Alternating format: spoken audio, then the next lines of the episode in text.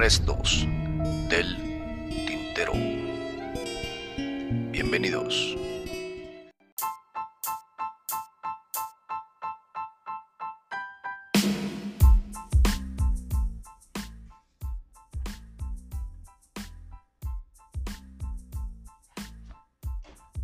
¿Qué tal? ¿Cómo están? Buenas noches. Es un gusto, un placer, un honor saludarlos nuevamente en un episodio más del podcast Restos del Tintero. Nos pueden encontrar en Spotify, nos encuentran en Google Podcast, en Apple Podcast, en Breaker Studios, en Anchor. De hecho, está grabado en Anchor y de ahí se distribuye a las diferentes plataformas de podcast. Nos pueden encontrar como Restos del Tintero, su amigo y servidor Héctor Gómez quien les habla. Vamos a comenzar con un episodio nuevo el día de hoy, una tarde lluviosa, una tarde de mayo, en estos climas locos.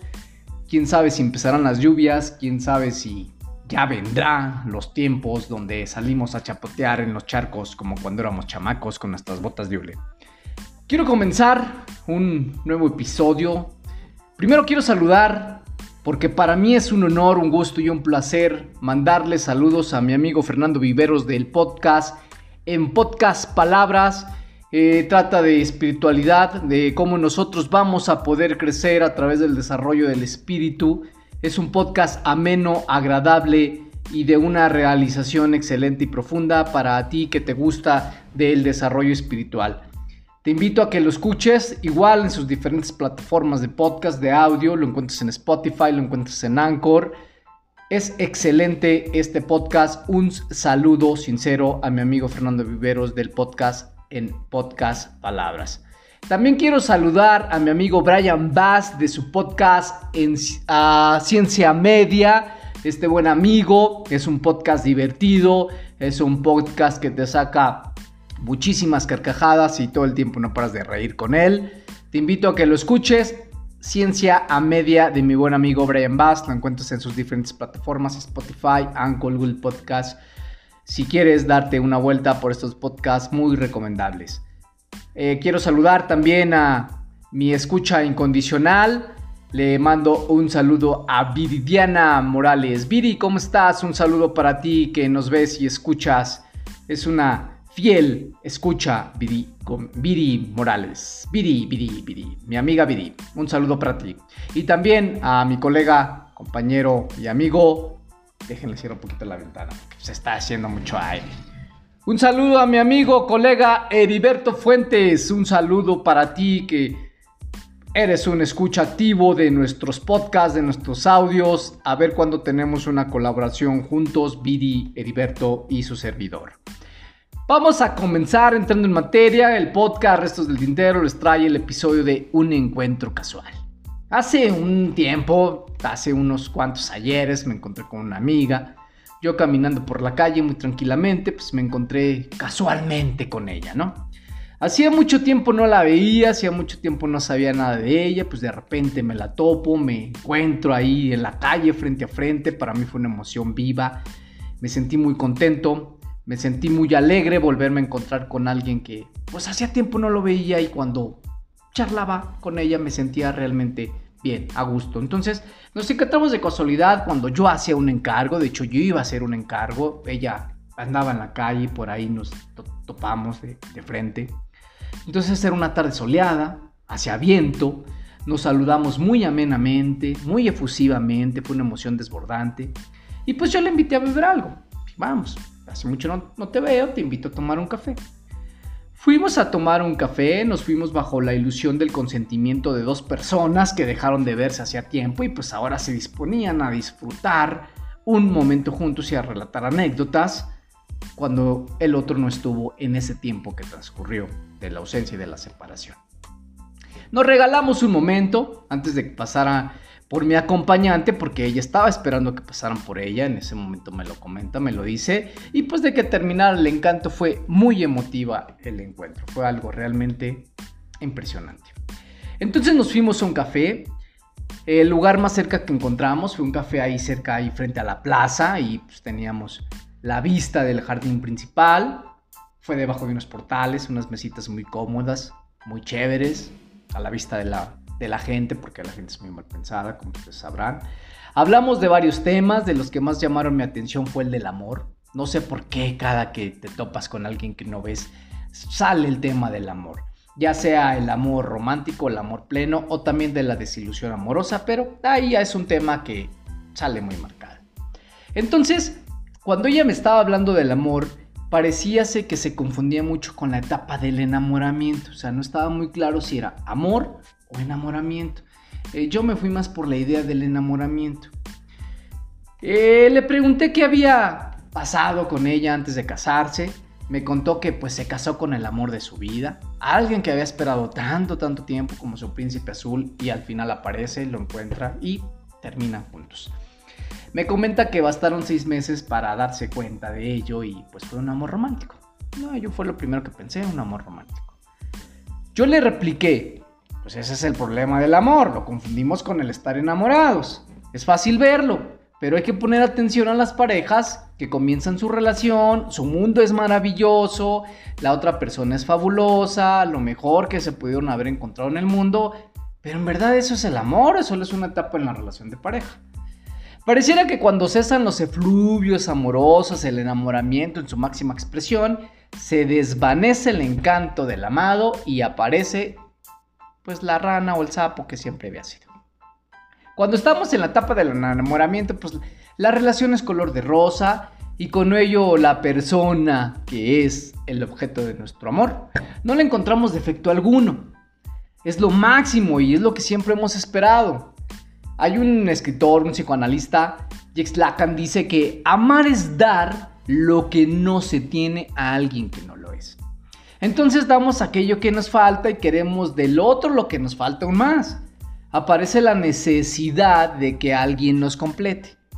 Es la búsqueda incesante de la mitad que nos han hecho creer que nos hace falta lo cual es un mito muy romántico, no hay mitades, somos seres que no necesariamente necesitamos de otra persona para completarnos, porque si es así, pasaríamos la vida carentes de algo que quisiéramos que nos diera la completud depositando así nuestra satisfacción en el otro y haciendo pues, responsable de ello a la otra persona que viene y nos completa. Entonces yo no puedo ser feliz si no tengo mi mitad.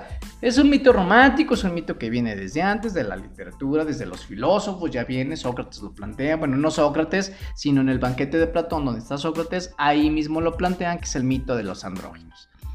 Hay otro autor, un escritor argentino, psicólogo también, psicoanalista, Gabriel Rolón. Me gustan mucho las obras de Gabriel Rolón, son muy reales, son muy objetivas.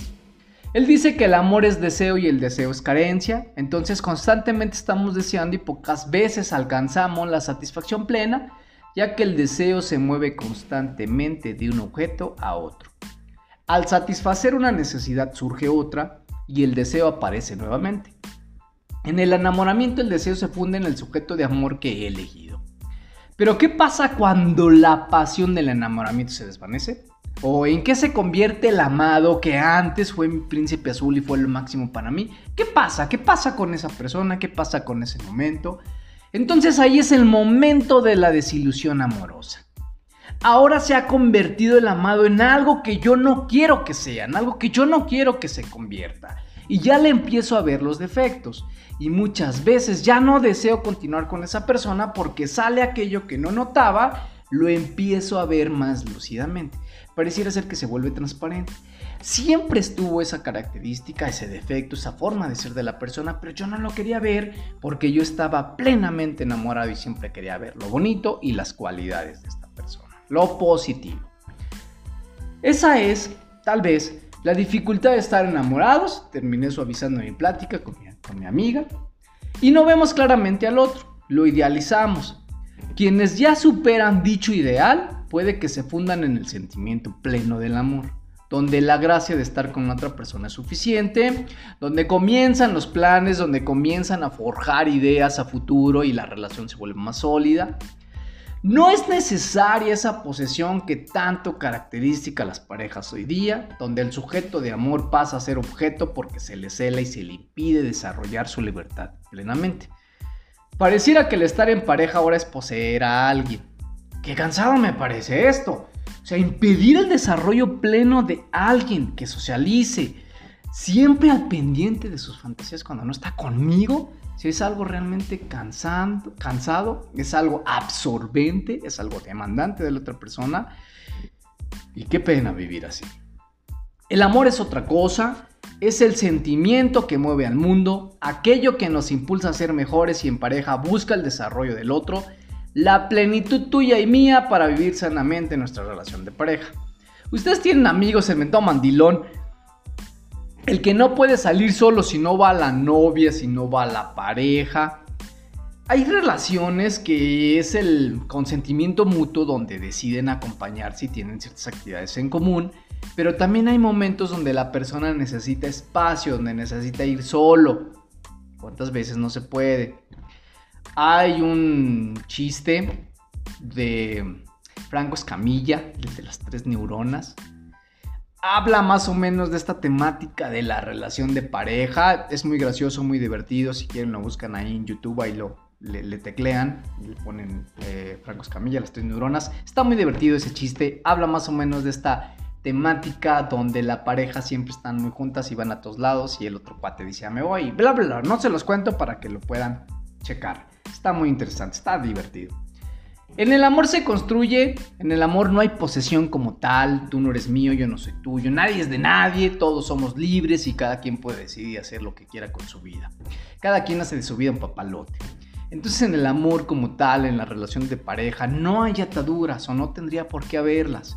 Sí hay valores, sí se establece una relación de confianza mutua basada en la comunicación, hay límites, hay términos que se deben de respetar no se deben de violar para que la relación sea sana y se establezca en armonía.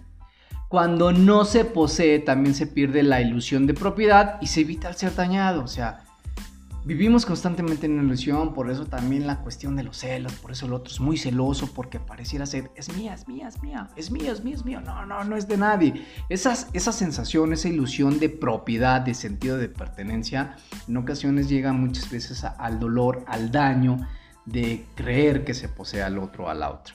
Entonces cuando se pierde, se sufre porque se la apego. O sea, yo estaba muy apegado a él, estaba muy apegado a ella. Entonces ya no estás, ahora sufro, ¿qué voy a hacer?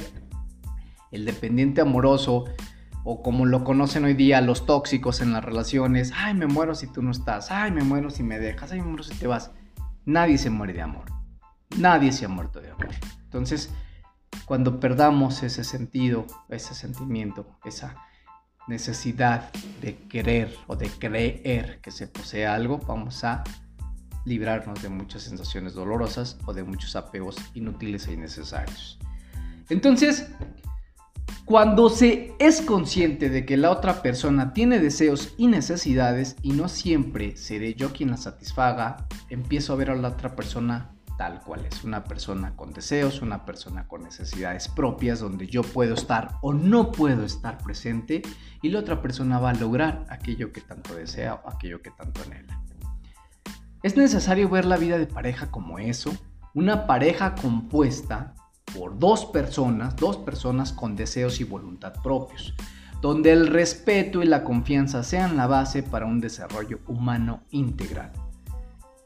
Pues eso le dije a mi acompañante, a mi amiga que hace mucho tiempo no la veía, cuando de repente y en ese momento llegó su pareja al café, donde estábamos charlando tan a gusto, tan tranquilamente y tan amena, ella todavía no terminaba su bebida, por cierto. Se acerca su amor, que ella sí lo, lo describe, su figura enamorada.